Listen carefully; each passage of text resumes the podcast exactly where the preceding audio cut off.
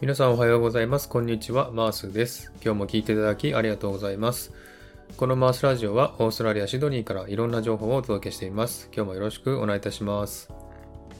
はい。さてですね、今日の話題なんですけれども、プロネコさんによるスタイフ攻略法のまとめということでお送りしたいと思っています。えー、皆さん、プロネコさんってご存知でしょうかね？え、プロネコさんっていうのは、スタイフ内で、いろんなですね、スタイフの攻略方法とか、え、収益化のね、情報を発信されている、とても有益なね、チャンネルなんですけれども、そのプロネコさんがですね、先日、えこのね、スタイフの利用法ですね、影響力のない私たちの方が有利であるということをおっしゃってましたのでね、そのまとめをですね、これからシェアしていきたいなと思っております。で、たくさんの情報をですね、えー、先日シェアしていただいて、それがとても有益ですのでね、えー、皆さんにもですね、聞いていただきたいなと思って、このラジオを作っています。で、この攻略法のですね、えー、3つのポイントをね、おっしゃってましたので、3つのポイントについてお話したいと思います。1つ目がですね、我々のような影響力のない人の方が有利であると。いうことですね。で、2つ目が手軽に利用できるということですね。そして3つ目が、ライブでコミュニケーションをとっていくのが現行のスタイフで最大の攻略法であるというこの3つのポイントについてお話していきたいと思っております。まずですね、1つ目、我々のような影響力のない人の方がこのスタイフには有利であるということをお話したいと思いますね。で、箇条書きにしたのでね、ちょっと少しずつお話していきたいなと思ってますけれども、えー、スタイフのアログリズム上、有名人であっても露出面積を出せない制限されているシステムになっているということですね。つまり、時間が過ぎればホーム画面から流れてしまうということですね。こういったシステムをとってますんで、例えば有名人であるからボーンとね、目立つところにいるということはないんですね。ですので、平等に面積を与えられているということですね。それから Twitter などの SNS はいいねがたくさんついていると目立つシステムになってますが、それがスタイフにはないということですね。ですので、初心者や影響力のない人でも上に出れるシステムだということですね。そしてですね、YouTube とスタイフは比例しないということもおっしゃってましたね。えー、YouTube で有名であっても、スタイフでは有名ではないということですね。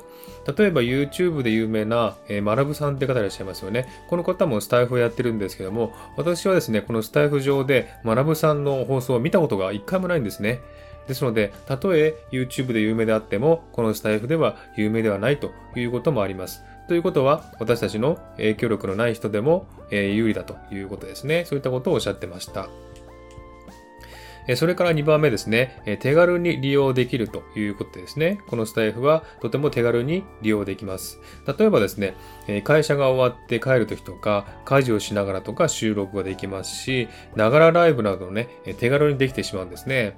ですので、そういった準備もいらないし、ハードルが低いということですね。これがね、このスタイフの利用のとてもいい点だということですね。おっしゃってました。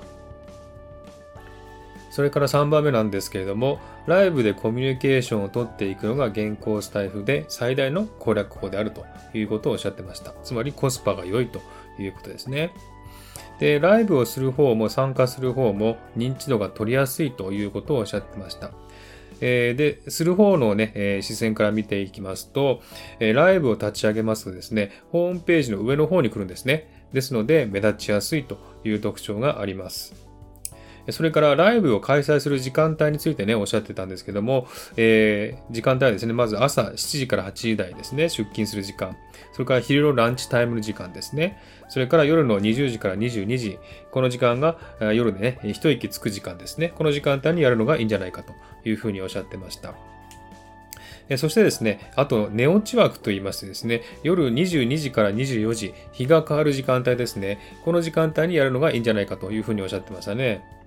で、このプロネコさんはですね、この時間帯にやった時ですね、えー、最高の、最大のですね、えー、参加人数を記録したということですね。ですので、この時間帯もね、すごくいいんじゃないかなというふうにおっしゃってました。それからですね、このライブはですね、ながらライブができるという特徴がありますね。つまり、皿洗いしながらとか、お風呂入りながらとか、洗濯をしながらとかですね、ライブができますんで、とても敷居が低いということですね。それから収録はですね、たくさん出しても聞かれないものは聞かれないという特徴があります。ですので、それであるんだったらですね、ライブで上の方に来る方が良いという考えだそうですね。はい、それからですね、ブログなどは立ち上げても何ヶ月もフォロワーがいなかったりすることもありますけれども、このスタイフではですね、ライブをしたら10人とか来てくれてですね、フォロワーもしてくれますんで、えー、すごくね、えー、コスパがいいということですね。ですので、文字よりも音声の方が人間味があるし、生活感が出ますので、えー、ブログよりもね、情報量が多いということです。ですので、えー、このね、スタイフはすごくね、親しみやすいということですね。で、ライブを参加する方のメリットといいますとですね、えー、人気のライブに行きまして、ポンとコメントを出しますよね。それを読まれるだけで、例えば80人いたらですね、80人の人にあなたの名前が認知されます。ということは、参加する方が認知度のコスパが良いということですね。ですので、積極的にね、ライブに参加しろというふうにおっしゃってましたね。それからですね、有名人のライブとか行ってもですね、コメントを読んでくれないんですね。えですが、一般人のね、ライブではコメントを読んでコミュニケーションを取ってくれますんで、えとても距離が近いんですね。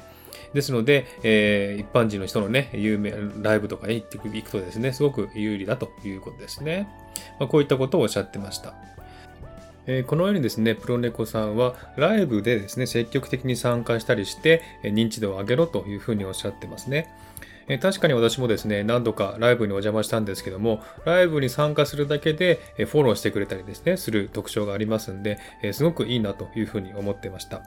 それからライブもね、参加の立ち上げることはあまりないんですけれども、えー、立ち上げるだけでね、知らない人が来てくれて、で、仲良しになってフォローしてくれたりとか、そういったね、特徴がありますんで、ライブというのはすごく強いなというふうに思いますね。はい、その他でね、ちょっと有益な情報を何個かおっしゃってましたので、簡単にシェアしたいと思います。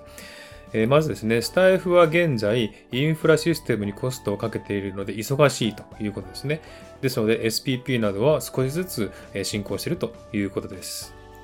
それからですね、通知がですね、SNS の、ね、通知がですね、SNS 疲れを招いているという考えによりまして、スタイフのね、メンションの通知とか、レターの無記名とかは意図的にしているということだそうですね。それから名前ですね。このスタイフに使う名前。これはですね、短くてひらがなかカタカナが良いというふうにおっしゃってましたね。まあ、あの読みやすいし、認知度も広がりやすいんじゃないかなと思いますね。それからですね、スタイフからですね、リンクしているインスタとか YouTube に、えーつながりやすいですのでね、すごく、えー、そのね、SNS 上のつながりが濃いというふうにおっしゃってましたね。それからライブ時間なんですけども、何分でもいいですけれども、長いライブだとね、アーカイブがあっても聞かれないという特徴がありますので、え、プロネコさんは30分未満に抑えるようにするということですね。え、確かにまあ、ライブのね、アーカイブがありまして、1時間とか1時間半とかあるとですね、あんまり聞く気がしませんけれどもね、えー、ですので30分未満に抑えているということです。えー、それからですね、ライブ機能はですね、実はあのスタイフ以外にはないということを聞きました。えー、他のですね、この音声配信の、えー、アプリとかありますけども、ライブ機能がないらしいですね。ですので、ライブ機能があるのはこのスタイフだけなので、このライブ機能を最大限に利用したらいいんじゃないかなというふうにおっしゃってましたね。はい、そんな感じでですね、プロネコさんがですね、スタイフの攻略法についていろいろおっしゃってましたんでね、まとめてみました。え結構ですね、有益な情報たくさんおっしゃってますんでね、プロネコさんのラジオですね、訪問されてみたらいかがでしょうか。とてもね、えー、良い情報が得られると思います。